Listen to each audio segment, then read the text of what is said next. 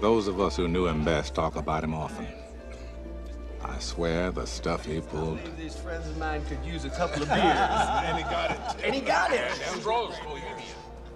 Sometimes it makes me sad, though. Andy being gone. I have to remind myself that some birds aren't meant to be caged. Their feathers are just too bright. And when they fly away, the part of you that knows it was a sin to lock them up does rejoice. But still, the place you live in is that much more drab and empty that they're gone.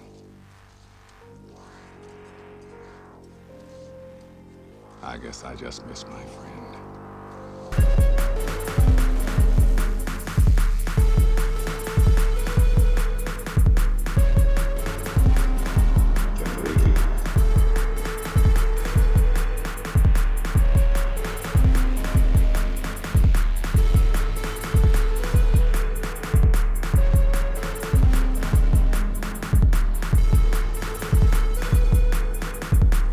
Everybody. Welcome to Generation Lost, the show about movies featuring Bryn and also featuring Jeremy. That's right, and it is the Christmas holiday uh, Episode. season. Yeah.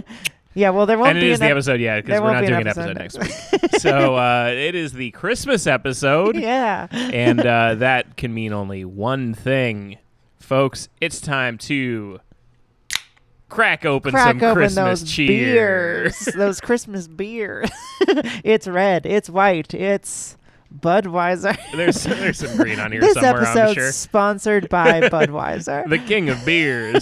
ba da ba ba ba. It's beer. just a-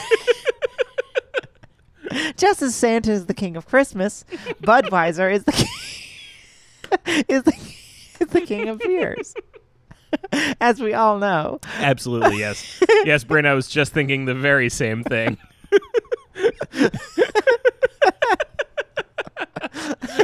As they all call him, King Kringle.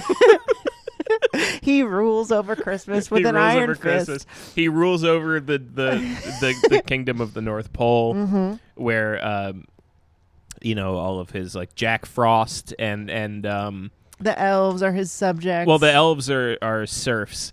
Uh, I was Right. gonna say that like Jack Frost is like a landed gentry type. of course, yeah. Uh, he's like Frosty, a feudal lord. Frosty the, s- the snowman is a lord. Yeah, uh huh. He's got his his knights who are Rudolph landed. Rudolph has made his way up. You know, He's over like the a years. worm tongue type of a guy.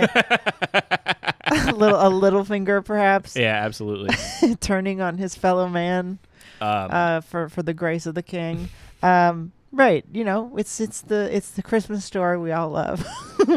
Mm. Um, so, what are you doing for Christmas? um, hanging out with Yeah. my friends. Chilling here. Mm-hmm. Yeah, uh, for reasons like you know, snow and yeah, uh, a lot of snow other- this year. other Gonna make it hard to get out of town. other natural things that are occurring in the world. Luckily, your mom doesn't watch the fake news media, so No, like you can just be like, you can just be like, New York covered in snow, and she'd be like, I believe it. she'd be like, "I don't care." Uh, um, so much snow. No snow where they live though. Mm.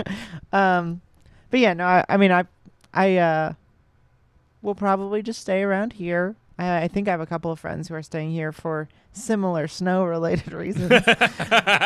um, who I'll probably hang out with too. Yeah. Um, and you know, just They all have parents who refuse to get snow blowers.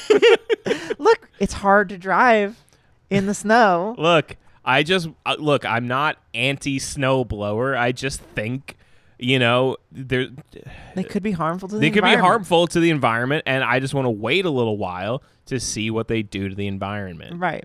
Especially my environment. my environment specifically. I don't want to ruin my driveway. I don't want to end up looking like the girl from the Sia movie. Okay, like from snow blowing. Wrong. yeah.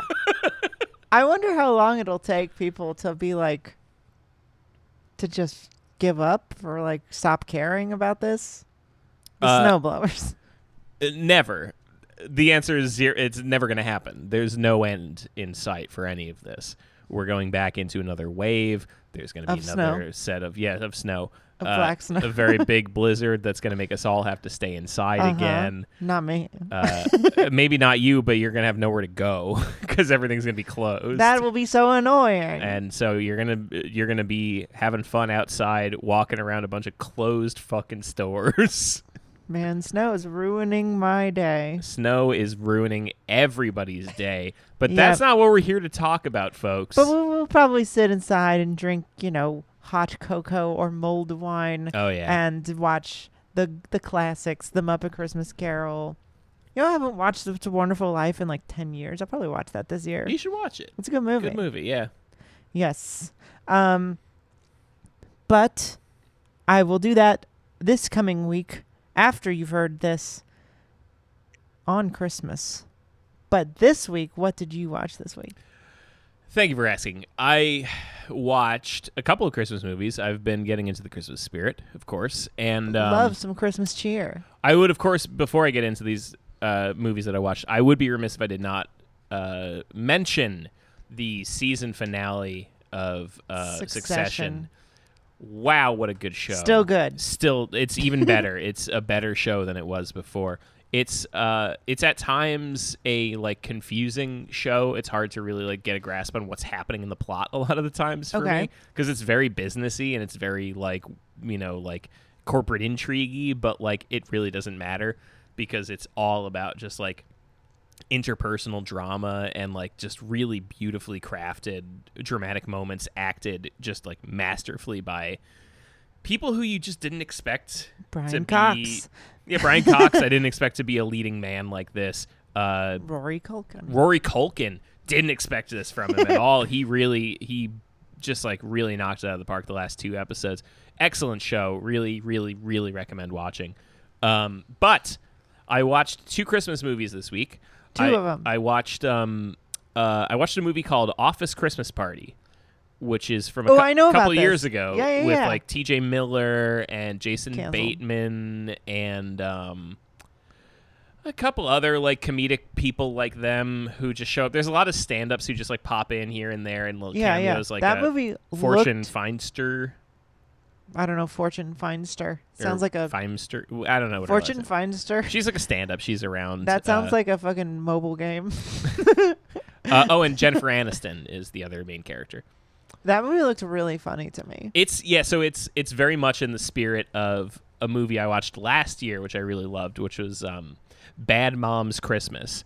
And uh, I hate that movie. you hated Bad Moms. I saw it in the theater. Bad Moms Christmas. Yes. hilarious. uh, I really enjoyed it because it's really stupid. Um, Did we talk about this? I don't remember I if don't we talked we about it on the show. Uh, but it's a really stupid. But I, I enjoyed it because it was stupid and funny It's and so enjoyable stupid. enough. Yeah. Uh, this is very much in the spirit of that, where it's like you're not coming to this because you want like a smart, well crafted comedy or anything like that. Sure, yeah. It is very much in the spirit of like Project X meets like Horrible bosses. yeah, yeah, yeah. Uh huh. Um, it's like it's very much like s- like towing the line between like being a screwball, you know, ridiculous uh 2000s comedy and being just like party porn. And Yeah, there's a lot of good party porn. It's very enjoyable. A lot of like fun sequences of just like montages of people like jumping off of shit, getting drunk, like throwing shit out the windows and whatever. very enjoyable. The plot whatever. The main story Who of it cares? is that Yeah. it's like uh, they work at an office that's having a Christmas party, and it's owned by this uh, brother and sister who inherited it from their dad, and their dad apparently loved Christmas, had these big epic Christmas parties, and since then they have kind of like fallen to the wayside, gotten really lame. T.J. Miller is the son of this guy, and he's like, I want to have a fucking sick Christmas party like my dad used to have, and his sister is like, actually the company is like going under, and y- you can't have a Christmas party at all. We're not allowed to have Yeah. Christmas. And so there's like something where like there's a guy who works for another company that they want to do business with, and it's like a big accounts that they want to land, and they're like, we're going to show them a good time at our awesome Christmas party, but then it gets out of hand and blah blah blah. Uh, They a- like drive cars through windows, and it, it Yes. gets really insane. so the car driving scene is what I really wanted to talk about. Oh, is okay. there's a sequence that happens way late in the movie where there's like a big car chase that happens. TJ Miller is driving the car wasted and I've I don't think I've ever seen this in a movie before. Like a good drunk driving scene. Yeah, like like any drunk driving scene at all, let alone one that makes it seem fun. Oh, but it- really fun. Yes. They're like blasting through streets of Chicago, running red lights, shit faced. they don't even remotely shy away from the fact that TJ Miller is really, really drunk at this point. he's like slurring his words, like talking to this woman that he's in the car with, and she's like, "Can we pull over at the next stoplight or something?" the only uh movie I can the movie that comes to my head because I've seen like drunk driving in a like in a situation where it's like obviously bad and Mhm. like somebody does something that they have to reckon with and they like kill a family or something Yeah. and it's usually just like a guy like dozing off or you know it's not really drunk they just like fuck up driving once and then yeah, the family's dead or whatever. But the one example of fun drunk driving I can think of is Observe and Report. I never saw that. You ever see that movie? Mm-mm. It's like if Paul Blart was really dark. like I don't think that's a really underrated movie because it's like this movie about what happens when huge assholes get a little power. Yeah, Like it's just about a guy who's a mall cop but takes it so seriously and is like just constantly lording his pa- little bit of power over everybody. yeah, People didn't like it because Seth Rogen is like the guy, and he's not like himself. He's like a cop, like he's Right. acting like a cop, and uh, they get just like him and Michael Pena just get wasted and drive a cop car through the fucking uh through the mall at one point, uh huh. and um. There's like a shot where it cuts to like the top of the car and you like see the siren in the foreground and then they just like drive through the window and like into the parking lot and it's like all one shot. It's amazing. Nice. Um, that's a fun movie. Um, yeah, so I would recommend it. I think it was worth. It, it's stupid. Is it I- funny? It's pretty funny. It's not like, not the funniest, but pretty funny. Like there's some good physical comedy that Uh-huh. happens. Like a lot of the like, like people getting hurt at the party is always pretty funny. How much Christmas cheer is there? Is not there- much. Is there any It's feeling? very tangentially a Christmas movie. okay, it very much feels like just a party movie that takes place on Christmas. right. There's Um, there's Christmas themed shirts and stuff, but it's Yeah, like TJ Miller like dresses up as Santa at some point, and like at the end they try to like tie everything up with like a uh, with a Christmas sort of vibe. They have possibly the funniest like stupid plot device I've ever seen in a movie, where like they need to have some sort of a big breakthrough to make to like save the company or whatever, and so. I mean, this is a spoiler, but who gives a shit? who gives a shit? This movie's been out for years. for years and like it's so stupid that you're gonna like it doesn't even matter uh so th- they have this breakthrough tech that they're like kind of working on about like a decentralized internet right okay, which is like a you know, it's a common thing that like they use in these sort of things right right, um like in Silicon Valley. like in silicon valley right uh, but at least in silicon valley they try to like make it make a little bit of sense Yeah, yeah. I mean, uh, the thing about the decentralized internet is that it absolutely could exist if Mhm. it wasn't for companies. right but the way that they make it try to make sense is is different right? In this case they somehow are like drawing internet from electricity. And so What? she's like so like if you're somewhere with a street light you could get wi-fi. That doesn't like, make any sense. what? And that's as far as they explain it. And then at the end they're just like and then she turned it on and it worked we had the big make it work button all along. Because TJ Miller during the drunk driving scene drives his car through the internet for Chicago, I guess.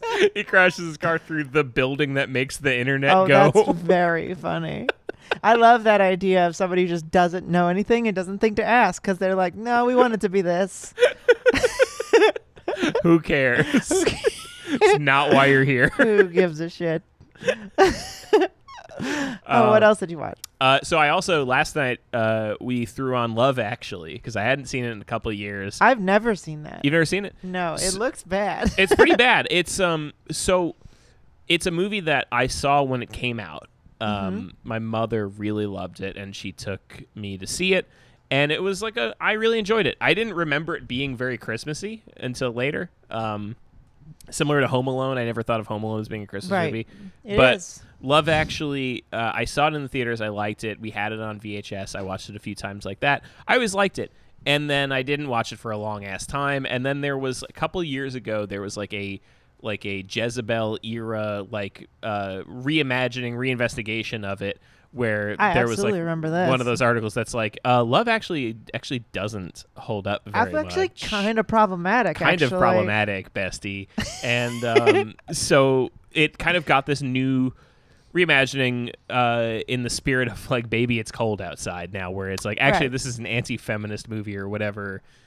So That's such a funny conversation that people insist on having. yeah. So uh, so it had that sort of thing for a while. And then this year i was like you know what? Let's let's pop it on. Let's see like how, how does it hold up now you know as my life has changed a lot in the past year or two?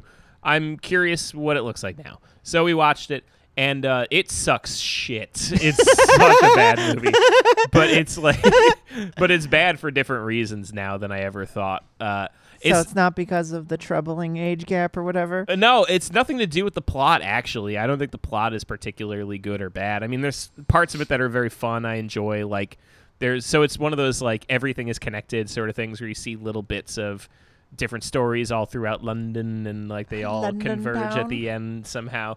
Uh, so th- some of these little plots are very fun. Like uh, there's one that's like a aging rock star guy who like takes one last crack at it, where he puts out like a a shitty cover of his own song where they try to like make it about Christmas instead of about love. it's Bill Nye, right? It's Bill Nighy, and and it becomes this sort of like viral hit as he like makes all these different press appearances where he like openly just says like this is stupid what I did and you shouldn't respect me for it. Give me money, sure, but I yeah, don't yeah, exactly. Uh, so that's funny. Uh, that's enjoyable. I generally like. There's a couple of touching, fun stories throughout it. Whatever. Some of it is stupid. What I really was tripping on so much this time was, first of all, how lazy the wrap up is because it's an everything is connected movie. So you have to have like a fun way that everything is connected at the end. That's the point of it. And the way that it's all connected at the end is that all of their kids, like throughout the thing, are somehow all in a Christmas pageant together at school, and they all end up at the pageant together. But all these people are from like different parts of London and like from different backgrounds and different lifestyles and whatever. And there's one line of dialogue that's thrown in where somebody just says, "Yeah, they got all the schools together this time." Oh my god.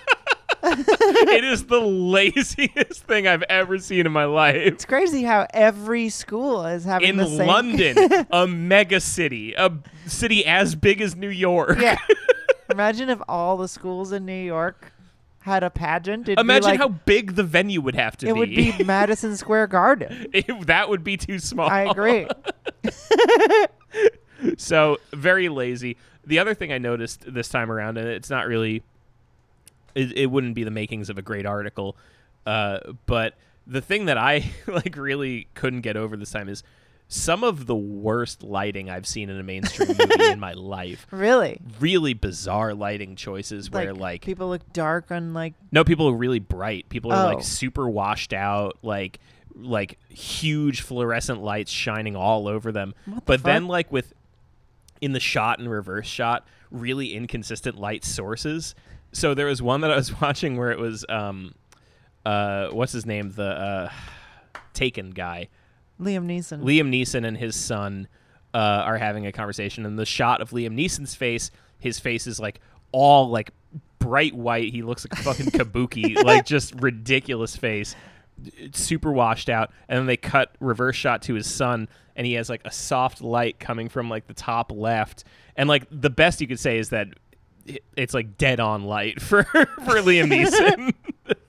That's so weird. really bizarre stuff. Yeah. So it's a pretty not good movie in many ways, Mhm. story wise and filmmaking wise. some pretty poor acting a lot of the time. There's like a it was like kind of an indie movie or something. that I don't know, uh, but like it's I can't imagine it's an indie because there's a lot of people in it, Yeah. and they're all names. But I mean they're British names, so I mean they're a little cheaper, but like not by much. yeah, it's a British movie, so Um, there's like a, a there's a succubus character who What? like, like uh, a like a like a supernatural like demon. No, no, no, like a like a She's just like a femme fatale or a. yeah, like an office whore Oh. You're trying to say it nice. who's trying to like tempt uh w- Ah, a temptress. uh uh Snape, Alan Rickman. Alan Rickman. Dude, I was watching Shawshank today and, and I couldn't remember Tim Robbins' name. Like Yeah. it was gone from my memory. Uh-huh. I couldn't do it. I know my brain is just like shutting down. I like I had Lights are just turning off up there. I had my boyfriend read other movies that he was in because I was like, "Don't tell me. Yeah. I have to get this back on my own." and it took till Mystic River for me to be like, "Fucking Tim Robbins, Yeah. shit." Okay.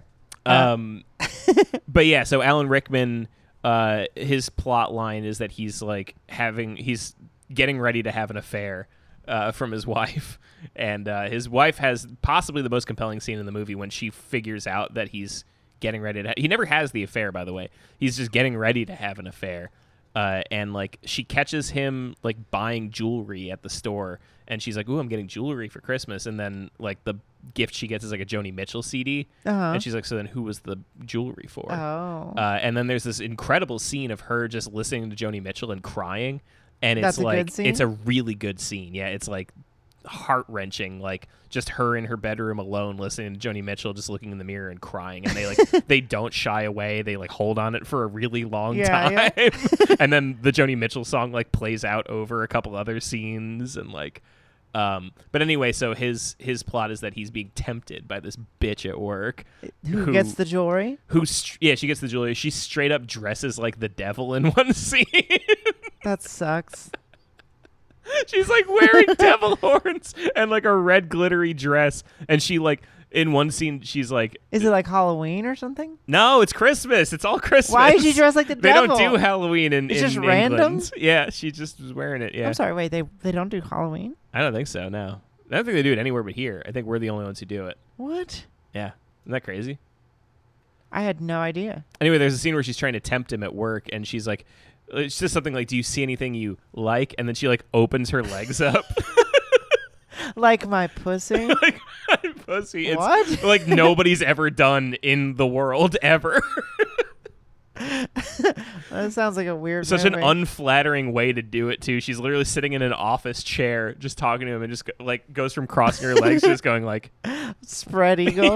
but not like not in a sexy way, like in a man on the subway sort of way. Jeremy is spreading his legs, but not his feet. Not I think feet, that's the important thing, like sort of like a chicken dance. like keeping his feet together and Yeah. then putting putting the legs, the knees apart, the knees apart, yeah. so you can see the and you really need to imagine. No, you can't see the vagina. She's in but the I mean, office. Liam Neeson can. No, no, no, no. It's Alan Rickman, but no, he can't. They're in the office. She just is like trying to like suggest to him like, you know, my pussy. But she's Oh. wearing a dress, like it's it's covering everything. She's not showing him anything. That's so weird. yeah, it's just supposed to be the suggestion. Oh, I thought he, I thought you were saying it was like a basic instinct thing. no, no, no, she's no, like, no. Oh, and then there's a subplot also where it's um, what's his name from uh, The Office and from like Jim. No, No. not not Office Jim, Office Tim. Oh, Uh, that guy. the original one, yeah. Uh, he's his sub his plot is that he's like on a movie set where he's like pretending to fuck a woman. And I think that so they never explain this, and it's really annoying, and it's always annoyed me since I was a kid. But it's him and this woman, and they are like naked on set on a movie, like pantomiming sex, and like the crew is like setting up light around their shot. And I think that they are stand-ins for like they are standing in for real actors, right? Yeah, yeah, yeah. But it's not clear in the movie whether they're standing in as body doubles or if they're standing in just because they have similar skin tones and they are adjusting light and uh-huh, stuff. yeah. They never make this clear. All you see is them on set like pantomiming sex as people like adjust cameras around them. and they and it's actually also it's a pretty charming subplot. I really enjoy theirs. Wait, which subplot don't you like? uh, I don't like, Like there's most of them, mo- besides the two you're mentioning. what you have to know is that I've mentioned three that I like. There are like twenty. Oh, God. there's so many, and they're all bad. and they're all bad. Yeah, uh, Alan Rickman's sucks. Uh, Liam Neeson's not very good. Uh, but so, but the Office Tim one is very nice because it's they're pantomiming sex and they're like like having like the same sort of like awkward fun chit chat that you have early in a like meeting somebody. Yeah, yeah. But what they're doing is pantomiming sex naked as they're doing it. That's so that's a very fun, charming sort of thing. Seems like a movie that like had charming stuff in it that Mhm. everyone thought was charming, and Yeah. then like just became like a classic. Because you only remember the charming parts. But it's not actually good. it's not actually good. No. Mhm. Uh, what did you watch this week? Uh, well, let's see. What did I watch this week? I watched. Uh, I had the friends who I'm probably hanging out with on Christmas, and I uh, went over to their house and we watched three Christmas movies. Mm-hmm. Um, there's not really enough in any of the movies to talk about um, as one, but uh, the thing is, is that I was introduced to this thing that isn't Hallmark movies because we we all know that now in 2020 in America, the new thing is Hallmark movies for Mhm. Christmas, right? Apparently, that there's the Christmas train and the all these like sort of like the story is a young busy woman goes back to her hometown and meets a guy she had a crush on and then Yeah. like she like falls in love with him and then stays there and it's about family and slowing down And they're Hallmark. hallmark big deal um Where do you watch these?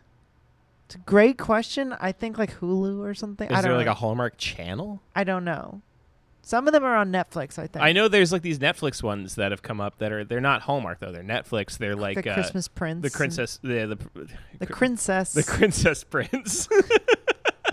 the christmas prince yeah. Uh, I don't know, but there's all this this this whole like new sort of like uh shitty romance slash Christmas movie hmm has also spawned a a subgenre of just like shitty independent films trying to make Hallmark movies. Okay. Um so we watched 3 of those. Oh. Uh, okay. and uh, they're not Hallmark movies, but they're exactly the same except much worse. hmm Um, the first one is called um, "The Christmas Bell," Okay. um, which is not about a bell at all. It is about a woman named Bell. Jeremy took a sip of beer as I said that. Okay. Um, uh, and it took a minute for me to realize this. That's like home movies. That's like It took me about, Uh. it took me a while to realize this, but it is literally just Beauty and the Beast. Of course. but for no reason Why- because it doesn't really make any sense because the setup for it is her and her father run a company that is unclear of what it does Uh-huh. um she apparently likes the part about books because she's belle also this is one of like Hilary Duff's sisters who has not aged well like she looks like a big puffy has some one of the worst smiles i've ever seen Uh-huh. she looks awful. Um, and they dress her in what appears to be like three sizes too small clothes. So Is she her has, sister's name Hillary Slash huh? or Hillary Axl? Duff Axl Slash. Guns N' Roses. Who's Duff? Duff is one of the guys. I hate Guns, Guns N' N' Roses. Roses. I don't what? know anything about them. Really? Not even Appetite for Destruction? uh, oh, get I out of here. I can't handle it. you got to listen to Appetite It- again. It's mostly his voice. what? He's got so many different ones. I don't like any of it. Get out of here. You I I don't- don't, believe you. I don't like it. I don't believe you. I don't believe it. You can't possibly. You don't like any of the Axl voices. Oh, where do we go now? Yeah, so there's like the ah then there's like this like deep one that he did. Where do we go now? I hate his voice. it's awful. I mean, he's like clearly like a, a technically talented singer, but Mm. I it makes me want to blow my brains out. Crazy. Um, don't like it. I guess "Running with the Devil" isn't a bad song. That's not them. then I don't like them. they do "Paradise City." Yes. Terrible. Sweet Child of Mine. Yeah. Bad. uh, I don't know. I, I definitely haven't sat down and listened to Appetite for Destruction. Mhm. I've, there maybe there's songs in there. I, I like. recommend it. All right, I'll check it out. Uh, after Christmas. Um, but uh, yeah, so she, it's like some sort of like real estate, ass- like estimating property. This person is going to sell their house, so she has to go to a small town to figure out what what the house is valued at and he has like Mhm. a big book collection of like ancient books that she's gonna do. The thing is, they're both clearly shot in the same town, so it it doesn't really mean anything. Is he lives in like a big estate, Yeah. um, that isn't that big. You know, it's like just somebody's big house, I guess. Yeah. um, yeah, but she looks bad, and then he's just like this mean guy.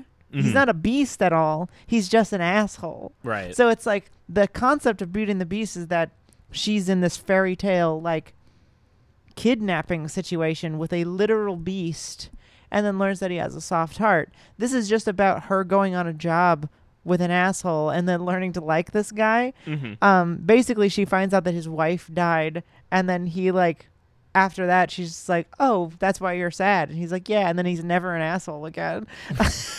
Good thing you found that out. Yeah. so it doesn't, and which is revealed. He like is like, I want to show you something, and then pulls out like a huge framed photo of his. but it's like clearly someone's headshot with like all this rim around it. it's like the size of a poster. He's like, "This is my wife. She died recently," and she's like, "Oh no!" And then, and then like the Gaston character is just this weird guy who's like, "Fuck me," and she's like, "No," and then like keeps like keeps stalking her, but she never is just like, "Go away! I don't want to ever talk to you." It's so strange. It's it's not quite like the room level bad, Sure, but it's yeah. close. It's pretty fucking bad. um, and then I watched another one called. um oh, the the middle one was called The Spirit of Christmas, which is um, it's really it's actually not a terrible movie, but it, it's uh, slowly realizing that the premise of the movie is a woman who has to stay in a house that's haunted by a ghost from the 20s and then she falls in love with the ghost and that's why it's called the spirit of christmas and he's like it's basically he's just a hipster. Like Mhm. he's just like i don't know about phones. Uh, and then the last one was called it was also something about bell oh farmer and the bell uh, saving christmas santa land. And that one was like we just threw that that no one had ever seen that. That wasn't a curated one. We just threw it on off the list. And it was like straight up like somebody just selling jesus trinkets as a movie. Like it was like it felt like a long commercial or Uh-huh. like somebody's life was being saved by this like novelty christian bracelet or something. That one was probably the funniest one it was like a little like silver chain that said hope or something on it Uh-huh. so funny That rules. uh, but yeah, so that's I watched those three movies, and they're all terrible, and I don't recommend any of them. But I will probably continue watching some of them because they're so funny. That's so fun. Yeah, I do actually recommend watching Christmas in the Bell if you're interested in things like Neil Breen in the room, uh, because it's like they keep reusing the same shot of him jogging like over and over again, and like every time it's funnier. Uh, um, she's in like a for no reason she's like in a wedding dress at some point even though she's not getting married no one's getting married. There's Uh-huh. like a it's a christmas party and you can like see her camera pack like very visibly. It's like really rough. Anyway uh we watched a movie this week that reminds me of christmas more than a lot of things do just because it was like kind of my dad's one of my dad's favorite movies that was like on a lot in like the winter times on tbs or whatever tnt um a movie that i don't know if i've actually seen not on television before Mm. Shawshank redemption Yes. uh, this is a movie directed by Frank Darabont in 1994 Who went on to direct The Green Mile and The Mist. and The Mist. Um, Has a definitely distinct oeuvre, I would say. This is a big uh, Stephen King fan, we can say. we can say that, and uh, I think this and Green Mile. I was I was not surprised to find out that he was the Green Mile guy because they're very similarly schmaltzy. Really? I've never seen Green Mile. It's a very similar. Uh, I mean, I haven't seen that since I was a kid, but As I recall, it's like a you know, it's like it's a similar like Christ allegory prison movie. Oh, interesting. What's interesting about him is that he hasn't worked since 2007. hmm As far as I can tell, he has done some like script doctoring uncredited. Um, Yeah, I wonder what that's about. and he's also I guess he did some some stuff on some movies like The Walking Dead or television in 2011 and 2013, but hasn't really been doing anything. So that's weird. But this was his big thing. Yeah. Frank Darabont wanted to make this movie after he read the novella. And he- from what I understand, my screenwriting teacher when I was in high school told me this Mm. that he basically got an agent because he wanted to do this screenplay and he wanted to direct it. And they're like, no one's going to A, make your screenplay. Mm. You've never written anything before. And B, no one's going to let you direct it unless you have successes under your belt. Right. So you have to do something. So he was just like churning out shit like The Fly 2 and The Blob remake so that he could make a name for himself. Right. Um, and he did. And that's basically he had some hits with The Fly 2 and The Blob and Nightmare on Elm Street 3. And then um, was like, I want to make Sc- Shawshank. And then they let him. Fascinating. Um, just from his connections, I guess. Um, so this movie is very easy to surmise. Uh, summarize. Summarize. Not surmise. Um, basically, Andy Dufresne gets convicted of a murder he didn't commit. He is. It is the 1950s, like just becoming the 50s, I think I think so. Yeah. um, 49, I think, is when he goes to prison. Uh, he meets Morgan Freeman, who's also convicted of murder. And uh, His name is Red.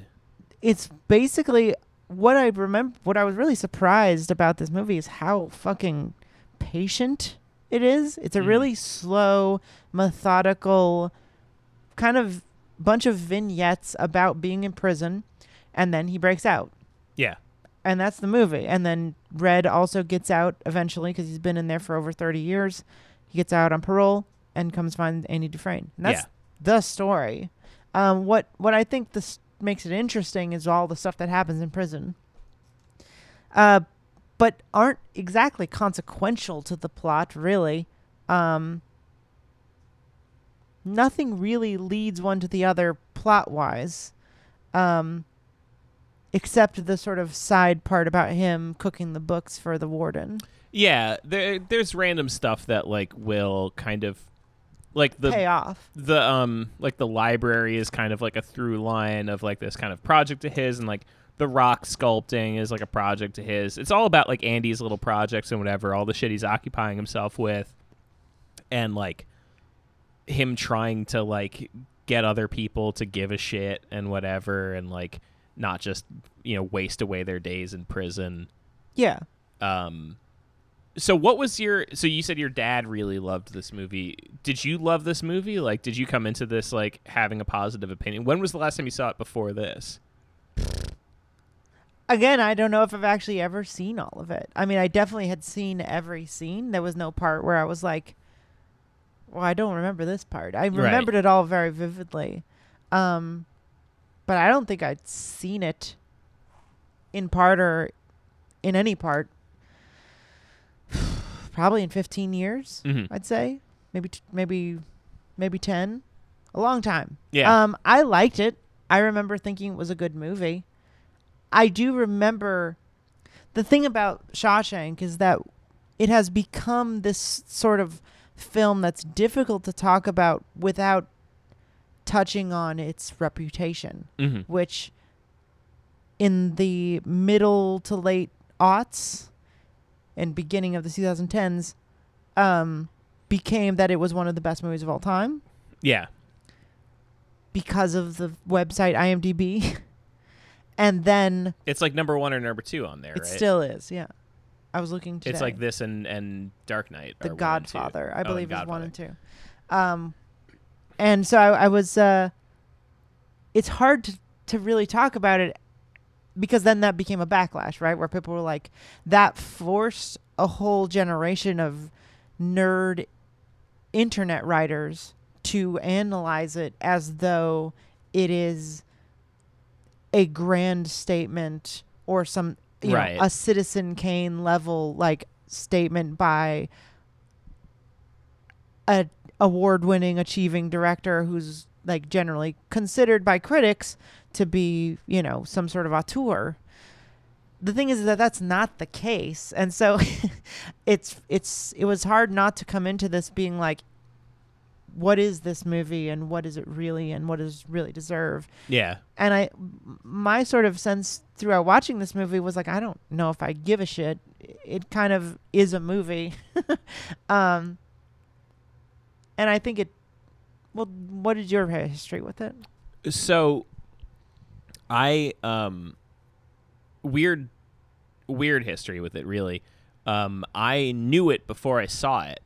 Um because I had uh in middle school we did like a sleepaway night, right?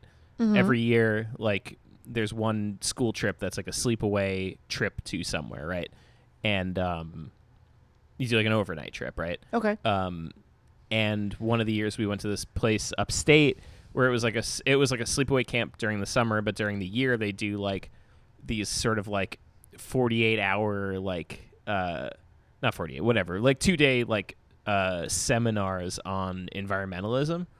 So like they were Okay. teaching us like I didn't mean to scoff. I, well, like as a kid, like you know, I mean, back when we were kids, like you know, there wasn't really as much of this type of education readily available, right? yeah, yeah. And so it was like kind of a cool experience to go somewhere where like people would talk to you about like green energy and like the different types that exist and like the different ways that you could, you know, try to persuade your parents to like have a was a- less of a carbon footprint. and this was a public school thing. yeah, uh-huh. Okay. Um Weird. well, it was like it was it was a place that was this is like a private company that did this because they were Oh. a, they were a summer camp that was trying to make money during the rest of the year, and so they would like have schools pay to like come up and do this workshop. Right. I Uh, see. And so we learned about like waste and stuff like that. Like there was like a contest, as I recall, that was like uh, uh, like you'd be like split up into your tables for each meal, and whichever table had the least waste would be like awarded something. Cleaning your um, plate was Well, cleaning your plate and also like not taking more than you wanted to eat was a big part of it. Okay. Um, but anyway, the point is, uh, the night that we were there, uh, our librarian, Mr. Leaf, uh, told us the story of the Shawshank Redemption, essentially, like as like a way of like like telling a like he told a ghost story one night, and then the second night we were like, well, we don't want a ghost story, and um, so he was like, all right, so we'll do a different story. I'll tell you guys this movie. Uh, you know, I'll just tell you the story of the movie essentially. okay. Um, and he was like a great storyteller, so it was like really engaging and exciting. Did he that- just do it all from memory? Uh-huh, yeah, just, completely like, from was he memory. Just doing Morgan Freeman, just like the first day I met Andy. no, no, he's telling it in like third person, so he's saying like, uh, like, Okay. like Morgan Freeman is a character and Andy's a character, and like he, he, I don't really totally remember it, but I remember being really compelled by You it, were and really engrossed. excited, and and like by the end of it being like, yeah, dude, fuck yeah, he got out, you know, yeah. like oh, this is so great. And then I like watched the movie, and I was like. It's not as good as Mr. Leaf's. and that's kind of always been my relationship to this movie is I'm like, yeah, it's good. It's not as good as Mr. Leaf. Like Mr. Leaf did a great job. Movie's The mo- okay. The, movie in your head was be- was better. yeah. Yeah, I guess Um, that's kind of how it works. Um, yeah, I, I, it's a fine movie. Yeah. I- I think it's fine. I think it's like story is interesting, but I mean it's you know, it's a book. You you know, you Yeah, it's not that hard to make a good book a good movie. right. Well, one thing I was thinking about watching it this time was um, Or I we- should say a good screenplay. right. I, but that's what I was thinking about this time was that The Godfather is bad Mm-hmm. because it's a book, and this movie felt like it was a short book. It's like under it's like hundred pages or something. hmm and they really were able to bring the good parts of the book out and make it all feel very weighty and like this long thing. It almost feels like it, it's like a show that's condensed and it doesn't feel like you're missing anything. Yeah. Like the by the time he gets out, you're like, "Oh my god, we've been here for so long." like you kind of you're allowed to feel like this time passing and there's like all this very slow yeah, but at the same time feeling. I kind of feel like the sense of time within the piece. Like I, I get what you're saying about it being like slow and, and taking its time, but like the sense of time within it is really warped. And Yeah. like I mean, I guess it's maybe intentional at times because they're trying to show you how like literally you're wasting life Yeah. by being in prison. Like you're wasting time and and your precious life is is drifting away as you waste, you know, you will away, right? Because like what I was thinking is there's like when Andy first gets there and and you know they're having the like what are you in for and whatever and he's like yeah you, i'm the only guilty man in shawshank everyone you know what did you do he's like a lawyer fucked me and whatever Yeah. and then like a couple scenes later uh, Andy does the same thing. He's like, "Don't you know everyone in here is innocent? Hey, isn't that right, Red?" And like he's like Yeah, looking at him to be like, "Look, I get it now. Like Yeah. I'm part of I mean, that's like an life." hour and a half into the movie. Is that right? does. And and it's supposed to have been a decade later. yeah, yeah. like to to to have like you know to have him do like a like look you know i've become acclimated to prison life a decade later is crazy Yeah, that's it is really weird. It almost feels like time is this weird. I, I kind of, But I guess that's I kind of liked it that way, where it's just like, it's this weird thing. It it feels kind of. I don't know if this is weird to say, but it almost feels like it captures like the kind of feeling you get from it being two years from the beginning of COVID, Mhm. where it feels like no time has passed and it's been two years, and it also feels like the longest two years of the, your life. yeah I mean, because that's similar feeling where it's just like you can't leave. This is your whole world now. Um, and people build up these other social structures in this place, and all this stuff happens, but none of it matters, and yeah the world is progressing much faster outside. And I thought that really worked. I mean, I think the stuff about prison in this movie rang a lot more clearly for me than when I was a kid. Um, yeah but on that topic of prison um something that i noticed this time around first of all that red is the only black person at shawshank Well, there's a ton of black guys. I didn't see any in the Well, background there's a ton of them. did not see any Yeah, there's a lot of black guys. definitely not in their social circle anyway No, there's like there isn't in they're the white power guys yeah, yeah, yeah, yeah. No, I mean like there's um a couple guys. I remember like when he plays the opera, they show like the huge Mhm.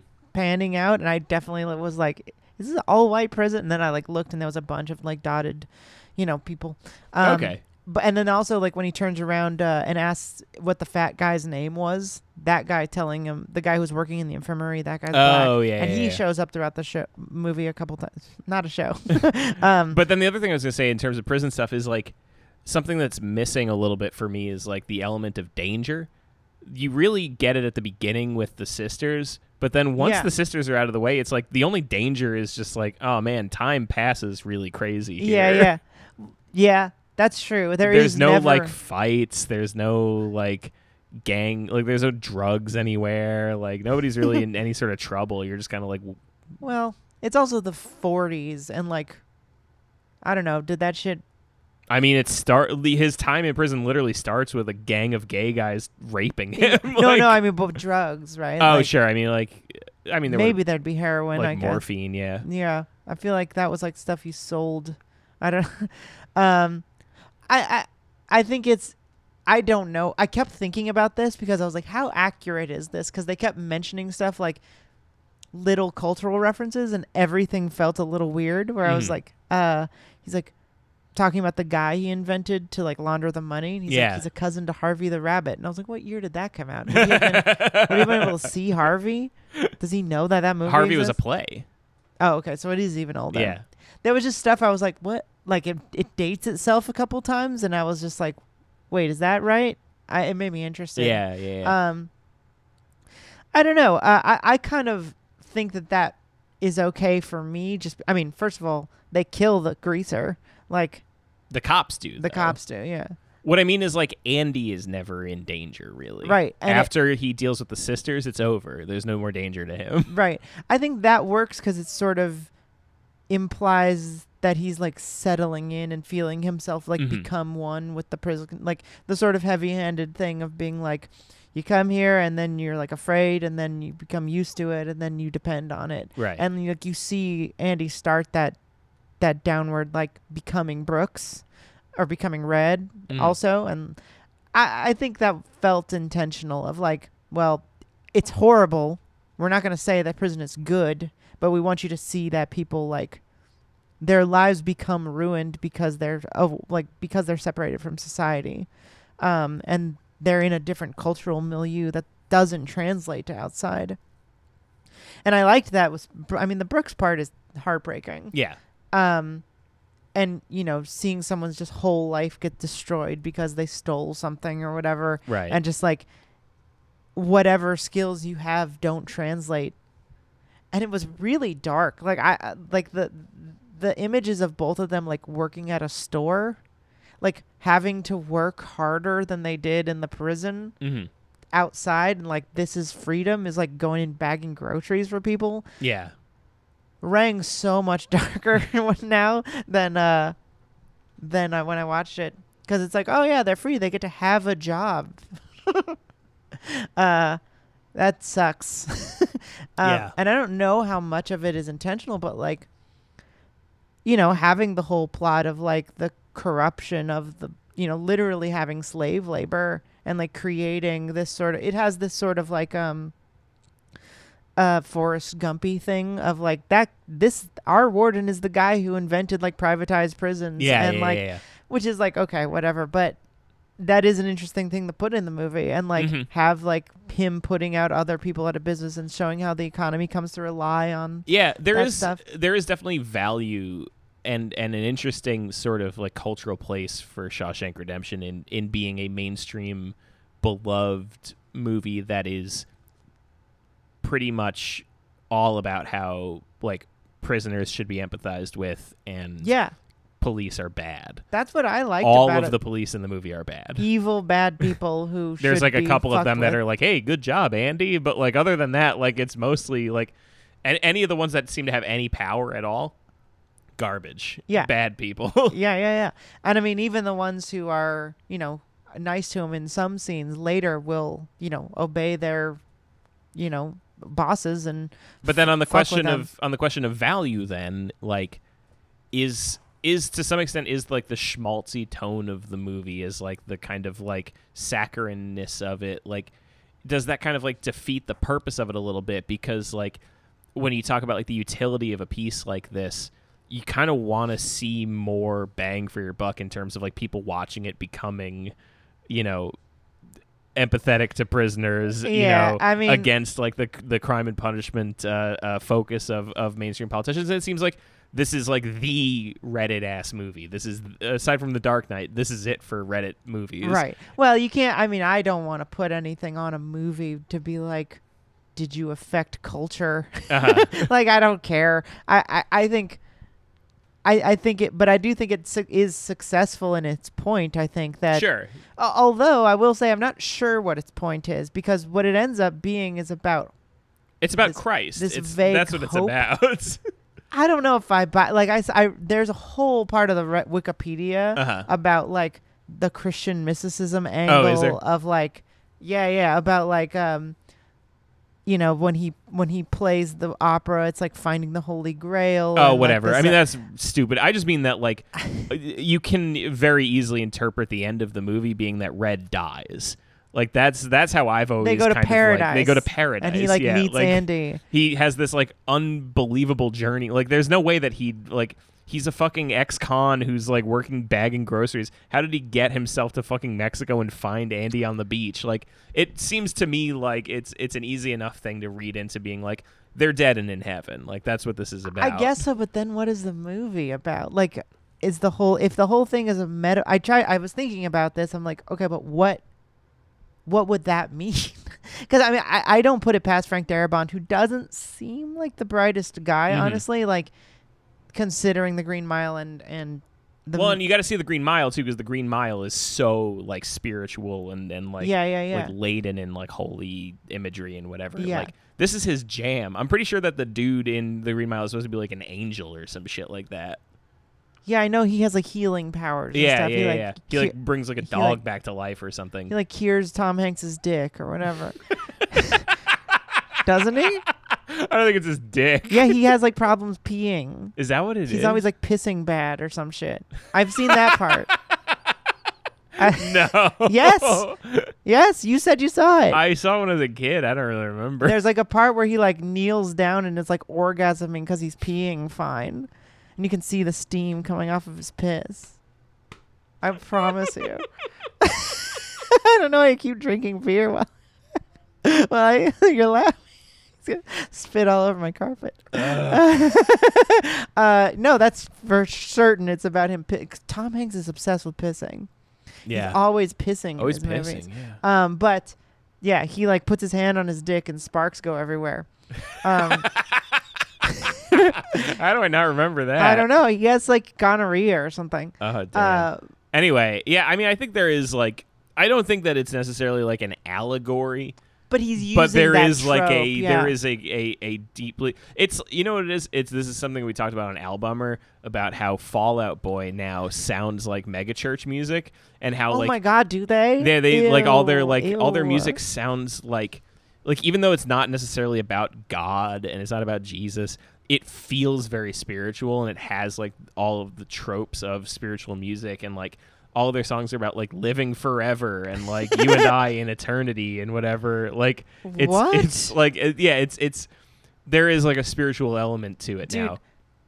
Panic at the Disco went the same way. Yeah, yeah, uh-huh. So yeah, the High High Hopes. That song is what Fall Out Boy sounds like now too.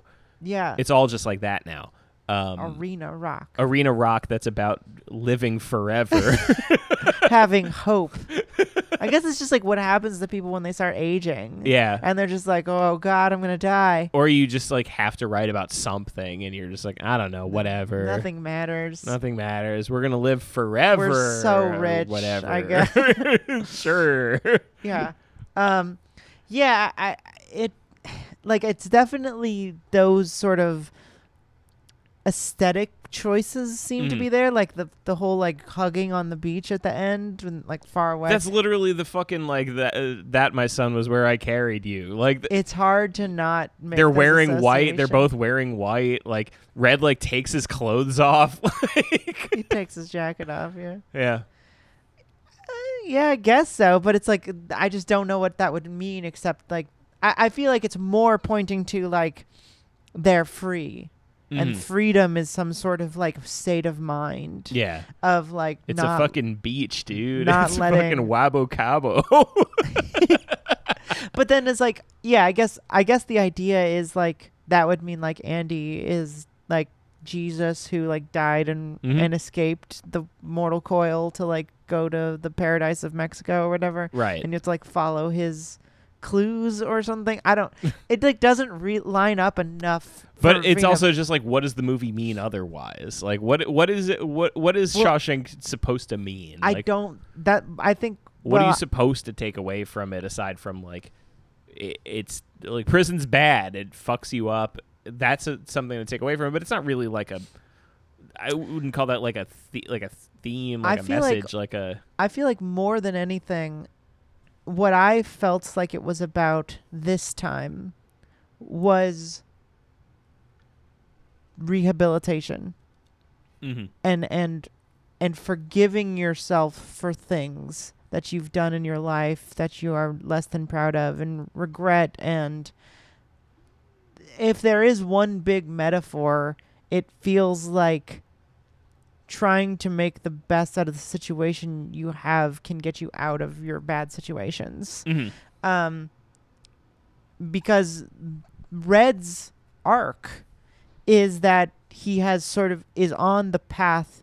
There's a path that everyone in Shawshank, it is kind of implied, follows, which is you're scared and then you become used to your situation, you come to accept it, and then you need it. And like what is actually outside the prison is the real world and you can't live in that world. So I feel like if there's a metaphor it's that the prison is like a type of depression or anxiety or some sort of like mental state that you like cut yourself off from people Mm-hmm. and you know through helping people and like trying to do good in his life Andy is able to escape and help Red escape that and like their paradise is actually just like working on stuff together and being friends Right. um and i think through that lens It's not an important movie, but it's a cute movie. Yeah, that's really what I would. That's what I'd give it. Is it's a cute and sweet movie. And I think one. I think it's a well written movie. I think the screenplay is really nice. I think it's well acted. I think something I also read when in preparation for the episode um, was that one of the things that people are really drawn to about this movie is the incredibly rare, really emotional friendship between two Mm. dudes. Yeah. You know, of just like we're not gay. There's no gayness. In fact, the gayness early on in the movie, and it's it's destroyed. It's literally evil. They're not humans. it's said in the movie that they're not human. They're not humans. We destroyed them. We got rid of them. We literally killed the gays. We don't like fucking each other. That's wrong, and we don't do it.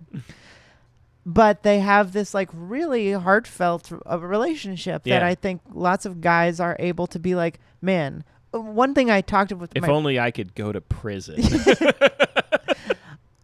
yeah, but having the relationship, I think, is the thing that gets them both out Mhm. because Andy, through his way of you know being, I, I've been talking with my friend about this concept of um, this movie trope that happens um, that we were calling um, competency porn Mhm. which is great and i love it in movies uh, we were talking about like uh, oceans 11 and like le samurai ever seen that french No. movie he's like a, a hitman and uh, French samurai. he's not actually a samurai No. he wears like a hat and he's like a but he's a hitman Mhm. and he just like has like all of these like you know he has his gloves he has a briefcase he has a ring of keys that can open any door and he's just like incredible at his job you know what i mean yeah, just yeah, like yeah. goes and silently kills people and then he has all like, these like little he's got little bits that he does you know and then he like he lives in an apartment with like nothing but a bed and he just lays there and smokes until he goes to his next job Mhm. like that kind of thing we were calling like competency poor and this movie's full of that where he just like knows everything he's Mhm. perfect at banking and he uses his like every little bit of knowledge to like get the upper hand on everybody right. and I think that's a big reason why people like this movie. But also, he uses his, you know, what he's good at to get out of prison. But I think he's not able to do that without Red teaching him what he's good at, which is like getting stuff. And like they both have these like talents, and then they put them together, and that like is able to get him out. And Yeah. so they like depend on each other that I think way. on a similar note, like I think the best, the most successful part of the movie for me is after Andy escapes and before Red gets paroled. There's that sequence of Red just kind of having this sort of like emptier existence, and he's like uh, doing his little his little spiel where he's like, you know, some birds are too pretty to keep caged. You knew it was a sin to keep it and whatever. But then like there's part where he just is like, I don't know. I think I just miss my friend. Literally the best line in the movie. Best best and line it in the makes movie me cry. easily. It makes me Yeah. cry every time because it's it has taken the entire movie of. Sh- I think, I think the ac- accusation of schmaltz is correct, Mhm. but it is a little overdone. I think on the internet people like to tear this movie down because it's so applauded. Um, there are like some near television made for TV movie lines in it. I think they do a lot of like hardcore telling in this movie. Yeah, Like, yeah, yeah, yeah. When when Brooks is getting ready to leave and he freaks out, and then Red has a whole thing where he's like, he's like, Brooks is a is an educated man here. He's a well respected man here. Yeah. Who is he out there? And you're like, okay, w- you can let us suss that out. especially because we get it in the next scene where he Yeah. kills himself, which is heartbreaking and good. Yeah. But it's like there's just stuff in this movie we don't need, and it's clearly there because it's in the book. Mhm. Must be right. And also just because like the guy doesn't have faith in himself. He's a new, you know, he's Brand first first movie. yeah. Um, and I think for a first movie, Or no, really, not a first movie, but like a first like first direction. Oh, it's his first directed. He, This is the he f- did the screenwriting for Fly and whatever. Yeah, it is the first movie he directed. So that's also so the other thing I wanted to bring up about this movie and something that I do think is I I just think like when you're talking about like best films of all time and whatever, like the thing that's always like bothered me about that in terms of this movie is that like in terms of directing this leaves a lot to be desired. Yeah, I was noticing this time that there was a couple of shots that I was like, "Damn, that looks nice." Mhm. Not that many of them. Not though. that many. Them on the roof, great. But you're you're with cheat codes because you've got a beautiful fucking sunset and whatever. Yeah, yeah, yeah. like, There's like a the there's like a nice helicopter shot over the prison the first time we see it that I was like, wow, that's really nice. it's nice, but it's fucking crooked. It's like weird and crooked. Like Yeah, the yeah. camera's on the helicopter wrong or something. um, and the the when they passed the flag, I thought the sound was really interesting. Mhm. Kind of funny because they like didn't do it super realistically. Um, it just goes, and it's like doesn't sound right exactly. But I thought that was nice. Any shot where it's like the actual big room with all the cells, you know, Oh, yeah, yeah, huge yeah. set. Or I'm sure they shot this in a real prison. yeah. Um, that old, like where the doors would open and they'd all come out, like all that stuff looked really nice. I Mhm. thought. Um, But you've got like I mean that like you, you- it's it's similar not, to the it's not super impressive. it's similar to the sunset where it's just like you've got something really good to work with here. Like Right. it's not really I think- impressive that you made that look cool. I think Like, that's part of it. especially because like- every prison movie that's ever been made uses that shot. Right. Like you have a lot of reference to Yeah, look at. yeah, and there's nothing super inventive Yeah. in this movie. It's a screenplay movie. Mhm. Um, and I think every time it ventures out of the prison, it stumbles. Yeah. like the scene in which uh he's going t- uh red is going to the tree the oak tree Mhm.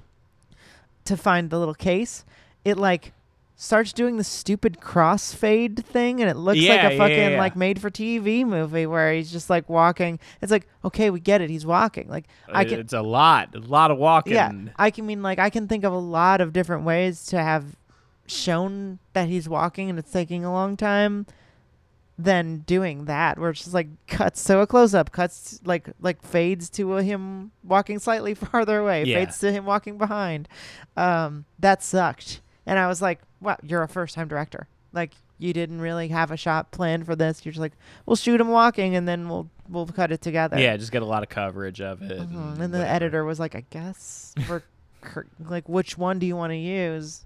And he didn't shoot it for long enough. So yeah, there's stuff like that in this. Definitely not, you know, best movie is just I this I think we should like I think what you should understand as a listener is that you should put it out of your mind. If you've never seen this movie, put it out of your mind that it's even close to a the best movie of all time. Yeah, It's not top sure. 10, it's not top 20, it's not top 100. Yeah, you know what it is? It's like uh, it's like Glengarry Glen Ross. Yes. That's what I was thinking of. I was trying to remember what movie we said this exact thing about, where it's like you could just point a camera at it and it would come out pretty good because it's a great screenplay. it's a great screenplay. Yeah, yeah, exactly. You don't need to. I mean, luckily, great Glenn Gary Glenn Ross has some really cool stuff in it, Mhm. but it doesn't need it, and it doesn't, doesn't matter. it, yeah. um, And I'd say like the performances. I mean, I guess there's more good performances in Glengarry than there are in this because I do think that you know that our main cast are great, but I think that it suffers a bit on some of the side characters. I think like the rockabilly guy. Yeah, no no, good. Luckily, he's barely in the movie. Yeah, he gets shot almost instantly, as if the movie is saying like, "I know, I don't like him either." yeah, he's like from a Christian movie. Like he's Yeah. from like a made a straight to video movie. he's ridiculous, Um, terrible character. I feel like even the warden is a little too on the nose. He's a little too on the nose. Um, the big hard ass cop is a little too on the nose. you know, Clancy, I think, does a good job. I think he is just kind of miscast. I think Mhm. like it's a it's a it's a really tough thing to do because he is so big and imposing, but like he's just too evil sounding. Yeah. You know, like he doesn't seem like a guy who is like wielding his power. He seems like a wizard who's like evil. you know, he's like too evil. Cause yeah, yeah, like, yeah. have you ever seen Carnival? No. he's like a he's like a literal demon preacher in that movie. Like Uh-huh. he's a he's a he's some sort of like supernatural like demigod who is evil, and he it works because he's so creepy and like hmm dark and imposing. But this guy is just an asshole cop, Yeah. and he's like too evil. I think so. There's a lot of like I think first time director kind of decisions where Darabont might have not done it that way if he had like more experience casting and you know working with actors before, but he hadn't. Yeah, I always think that like one of the most upsetting things in this movie is that like in terms of like first time director shit that like the scene where Andy breaks out uh, and they're in the cell together, and, and the warden is like, "This is a conspiracy." Oh, yeah, yeah. And like, you're all in on it. He's like throwing the rocks around, and then he throws the one at the poster. It's like you could have gotten there better. Like, Way better. I thought that this time too, where it's like, including her, and like throws it direct. It's like, come yeah, on, come man. like we really could have just had him be like, fuck, and then throw a rock at the wall. just like yeah, he's like he's like going to like pound the wall, and he like his arm just goes straight through. Something. Yeah. Uh, you, you know, it could have been done much more naturalistically, but that's the kind of stuff where you didn't trust that actor. Also, why wouldn't Andy take those little fucking rock sculptures with him? Yeah, he They're takes, cool little rock sculptures. He took the chessboard. Yeah. like if they would have fit in that little bag. um, but I wanted to come back to all that to say, I think. Also, Wow- does Red never play the harmonica? no, he plays like two notes. When? It, there's like a shot where it's like dark and he's in his cell and he goes. Oh, is it the night that he thinks Andy's gonna kill It might be, yeah. Okay. Um, all that to say that there is missteps. There's big schmaltzy missteps, but that line I think makes the movie for me Mhm. because it's just like. To be fair, The I, I, miss my friend. Yeah, to be fair, I think that the monologue he has there, where he's like a bird that's let out of the cage, is really like I'm already like being affected by that. Like Mhm. that is a very emotional, s- and it is over the top, not over the top, but like prosy. It's so pro- Mhm. the movie's so writerly Yes. um, that when he undercuts all of that with just like all that to say, I'm fucking sad because my friend's not here. Ooh, it gets me every time. yeah. and I it's think it's writerly in a way that like you almost expect the final scene to be like Morgan Freeman at a typewriter's being like, and now there's my book. Yeah, exactly. it's so novelistic. He like, uh, and then he like takes it out. He's like, the first manuscript of the Shawshank Yeah. Redemption. looks at camera. Yeah, and that's just like a part of the way it is. Like it's a it's a movie that's all narrated. We've got a you know a whole part where a different character narrates it. Every letter is read on narration. Yeah. Um, it's just a stylistic choice, and I think it's disqualifying for even talking about it in the top twenty. You know, like Ah. it's not. You know, it's just. I just want to remove all of that expectation that it's yes. it is a nice And if you remove that expectation from it, this is a great movie to to catch on TV. This is a great movie to watch with your dad. yes. That's a- the kind of movie this is. Yeah. That's what you should come into it expecting. a, a a almost made for TV level, except for quite a couple different shots. But like Yeah. on the acting level, it's like it could be confused for an almost like. I will say the one thing that separates it and makes it a real movie is its patience. hmm There's a lot of really good editing. It's a long movie. It's two and a half hours long. Yeah. Um, and you don't super feel it drags a tiny bit in couple sequences, but p- pretty nice. And by the time you get to the explanation of the breakout, which awesome, Yeah. From Lo- then on, very good. love the breakout sequence. Like I talked about compet- competency porn. It's all about like how he did his little tricks. It's like Mhm. watching like someone explain a magic trick. It's so fun. yeah. Um, and you, and I what I like about that, and I think that's probably what hooked Darabont. It has to be right. It's like what Stephen King came up with. It seemed like was a good way to break out of prison and like Mhm. an emotional way to break out of prison. Yeah. Um, and they set it up really well. I kept being like, are they gonna do like a dumb, like everything mattered kind of stuff? But I feel like like, what do you mean? Like, I what I mean is like he gets that rock hammer from Red like a year in. yeah. he was in prison for like 19 years. hmm And I remember when I was watching it this time, I was like, did he know he was going to do that? Like, did he No, make no, up a no. hobby? They show him like uh, they show him just carving his I- name yeah, into the thing, yeah, and yeah, then yeah. a little big piece comes off, and he's like, "What? yeah. No, no. I, I was afraid that they were going to, Oh, I see. I was yeah. afraid that they were going to make it like he'd always had all of these plans for 20 years and like everything falls into place in his grand master plan. But no, they go back and show like how he devised the plan and how it took him like, because when he's carving his name, it's like six years in, I think. Yeah. Um, so he like had started just sort of like digging as a weird little time killer, and then like eventually did it.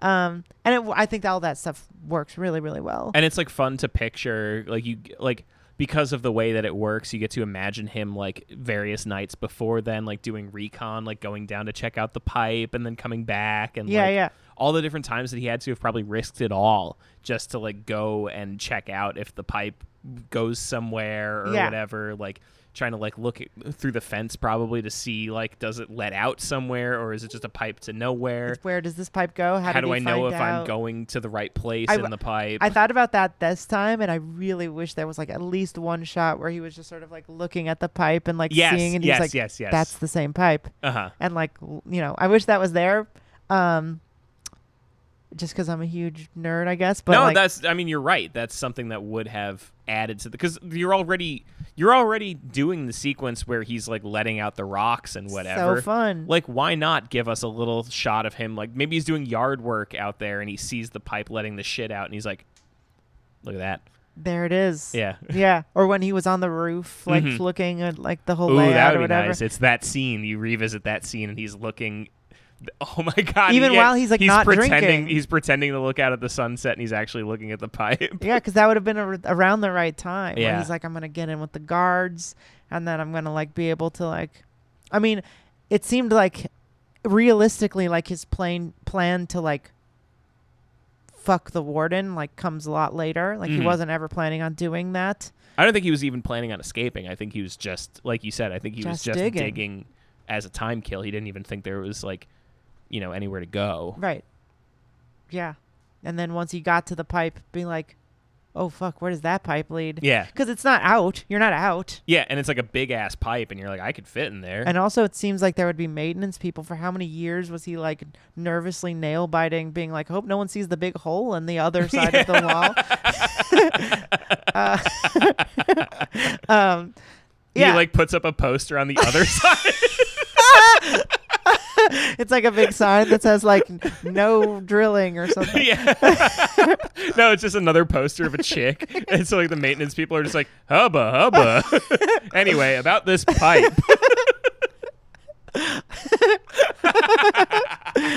Whoa, Marilyn Monroe, hey, that would be about mm, ten years old. yeah, Old picture. old picture, Anyway, sewage, poop. yeah. Got to go through this thing. Yeah, and then crawling through the shit. Obviously, it's like one of the worst things, but it actually makes sense because who would do that? Right. That it would be very far away. I think it's a cool like sequence, and it really works, and it's all set up from the whole movie. But the movie isn't about a guy like doing an Ocean's 12, 11 break exactly. It just like is in this movie about Male friendship. yeah, Dudes rocking. dudes rocking. Um, I think that's a big part of it is like learning to accept that you have to grow and like not confine yourself to things. Yeah, and and and use your time. You know, that's such a huge. They say it twice. This is like you got it. Like the get busy living or get busy dying is like such a huge part of this movie. Is like the way that he's like, you know, he takes on these projects and he tries to encourage everybody else to take on projects and like nobody listens to him and nobody ever like Yeah. takes him up on it. Like Red gets the harmonica and he's like, no, I don't think I'm gonna play it. Yeah, because they're afraid of like actually doing anything. Yeah. I feel like it's a big.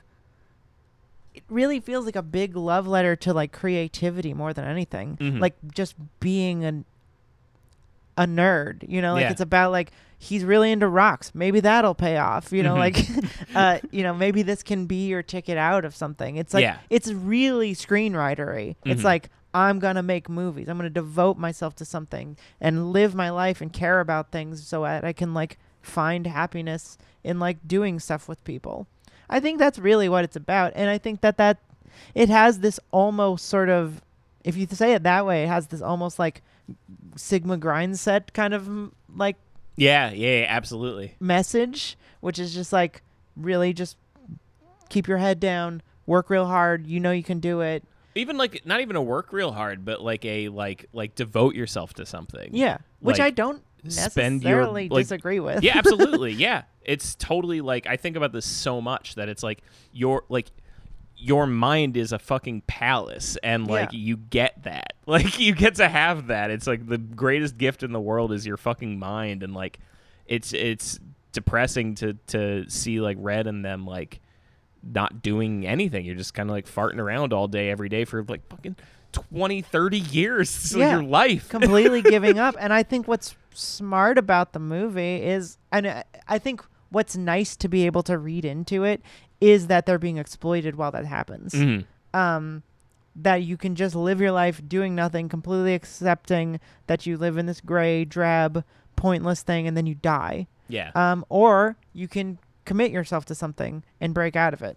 And I think that more than anything, from a guy who clearly loves screenwriting and movies, is more about what it is than like any sort of like spiritual thing. yeah. Um, maybe the Green Mile would prove me wrong, but I think, I think uh, for a movie that guys love, like internet guys love so much, it could be a lot worse. Like there's almost no. I don't know. There's not anything really offensively like ideological in this. It's no, a, no, it's a, no. It's a really good movie about It's like. a little, maybe a little homophobic, but yeah, yeah. I guess that's true. um, Um, it's the 40s or whatever, 50s. I mean, it's the '90s. They made it in the That's '90s. they Um, could have been a little more forgiving of the of the sisters. They all, or at least have a gay guy who wasn't raping in a devil. Yeah, yeah. Uh, uh, but those are you know pretty tough scenes. Yeah, you're supposed to be like i- it's supposed to be like a like a woke line when he says like like they're gonna be like upset that I'm not homosexual. It's like they're not homosexual either. You Yeah. have to be human to be homosexual, and that's supposed to be their way of being like, look, it's not about them being gay, Yeah. but it's like that's a even worse. That's kind of worse in a lot of worse, ways. yeah. and then I, I I feel like the movie lives in this like 90s. It's the 50s, but it's not racist world. Mhm. And while That's I, the thing. Yeah, is it's like didn't mean race to, like- never comes up except for like the one funny line where he's like, he's like, why do they call you Ray? He's like, I think it's because I'm Irish. right, right, which I mean, I'm sure- Hilarious line. yeah, I uh, but also written for a white guy. yeah. Um, and I think that's a very like Morgan Freeman thing. He's like, let's not talk about race at all. Mhm. Uh, and that was just like the vibe of the '90s. Is like, let me get my money. you know, like let's not make a whole statement about this. It's Yeah. just let's have integration, and that's all. It's just a movie. It's just a movie. Um, but th- I, I that would be like probably the biggest criticism you could give if you wanted to criticize the movie is that it doesn't address like the institutional racism of the slavery of the prison. And like yeah. this movie should be all black guys. Mhm. Like there's no reason Andy needs to be a white guy. Right. Um, Except that you need to sympathize when he breaks out of prison. right, exactly. Except he has to be a white guy because he has to be a white guy, or else the movie will never sell. right. Um, I wonder if even in the in the book they say he, any of the races. I mean, I think Red saying he's Irish is, you know, I don't know if that's in the book though. I have to imagine it is. Otherwise, that's a v- if that's not in the book, that's a very funny line to have written into it.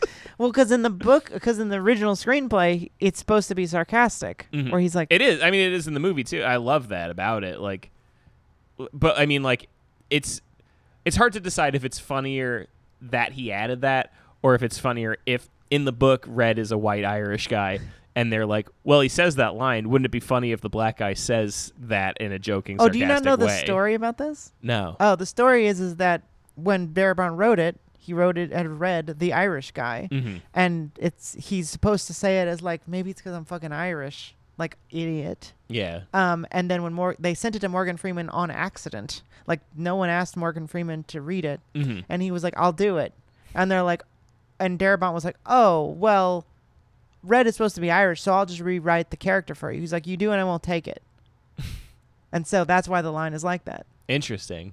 because he's like, "No, don't change anything. Yeah. Like I, I want to be this guy," and so he played Red as that guy. All right. So the the story is is that that it was supposed to be an Irish guy being like, "You're an idiot. Why would you not know I'm, I'm fucking Irish?" Yeah, visibly Irish. But it- it's it's it's funny much that it's funnier. it's much funnier that it's a black guy saying maybe because I'm Irish. I don't know. Yeah. Morgan Morgan Freeman being like, "No, this line will be good if I say it is very smart of him, I think. Um, and also not trusting Frank Darabont to write a black character. yes, also very good. Very good, job, thinking, yeah. Morgan Freeman, because he's great in this movie. I mean, every the the two guys are great. Yeah, Um, yeah, and I think it it um, I don't know. I think it really works. It's a cute movie. yeah. Um, Cute movie. Good one to watch with your dad. I can't say that you know, as a, as the Internet Sacred Cows series, I guess concludes. yeah, I don't know if we're gonna push back a week or what. We'll see. We'll see. Um, We'll see how we feel coming back. yeah. Uh, maybe we'll release it early or something. But um, as it concludes, I gotta say that this is the best one. Uh, what did we do? They live. They live Godfather in this. Yes, absolutely. This is the best one. It's the be- it's better than Godfather. Easily, yes. This is better than The Godfather for sure. Yeah. So I mean, like, if you think it's If you think The Godfather is the best movie ever made, then my friend, have I got a movie for you? it's good. I think it's watchable. It's it's never like ugh. I think it's as I've gotten older and as I've been doing this show, watching a two and a half hour movie, there's a big chance I'm gonna be like, oh my god, yeah, be over. But I really enjoyed this one, and it's it's a cute movie, and Definitely. I definitely recommend it if you haven't seen it, and if you haven't seen it in a long time, it holds up. I think. You know what I realized, by the way, on the topic of um, uh, doing the show after Christmas, uh, we should do uh, we should do two movies the week we come back because I know we're both gonna watch the new Matrix movie. Yep, I got my tickets all set up to, uh, you know, roll through the snow and and and watch it in the theater. who cares? Who cares about the damn snow? You want to do the Matrix Resurrections as an episode? That's a great idea. I think we should do yeah the bonus next week. We'll do uh, or two weeks. We'll do Matrix. Ooh, okay, love it. Right, we'll come back. We'll do like our regular movie for the week, and then our because we're both gonna watch it. I'm gonna watch it. Um, I mean, even if the movie theater closes down due to snow, I'll uh, I'll just watch it online. it's a big blizzard coming. yeah, Uh, yeah. So I recommend it. yeah, I recommend it. It's a cute movie. It's not the best movie It's ever. not the best movie ever made. Just go into it. Just free yourself from that expectation. a nice movie about creativity and passion and and, and, dudes hope. rocking and Yeah. hope and sort of Jesus. It's a feel good movie. If you're even slightly less cynical than this, it'll make you cry. yeah. So I like it. All right. That's been Generation Lost. Thank you for listening. Uh, if you'd like to hear more of our show, go to patreon.com slash generation loss where we do a bonus episode every week. Um, Every fucking you will week. have access to every bonus episode we've ever done. Some of them are quite worth revisiting. Uh, there's quite a few people in our Discord now doing that, which is mind blowing to me. Um, speaking of Discord, you'll get Discord access and you'll be able to chat with all the people doing that same thing, and you'll be able to watch the movie we're going to talk about on Monday. Other than that, you can follow us on Twitter at GenLostPod. You can follow us individually from there, and we will see you next time. See you next time. Goodbye. Following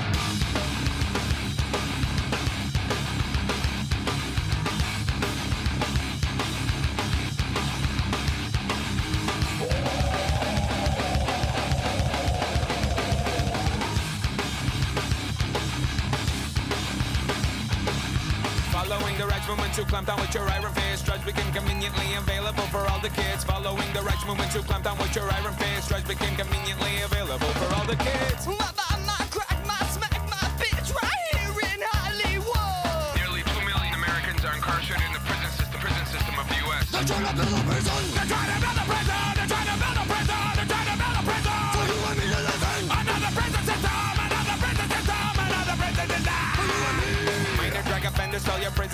Even flinch. All our taxes paying for your wars against the new non-rich. Minor drug offenders fill your prisons, you don't even flinch. All our taxes paying for your wars against the new non-rich. Right here in Hollywood. The percentage of Americans in the prison system, prison system has doubled since 1985. They're trying to build a prison. They're trying to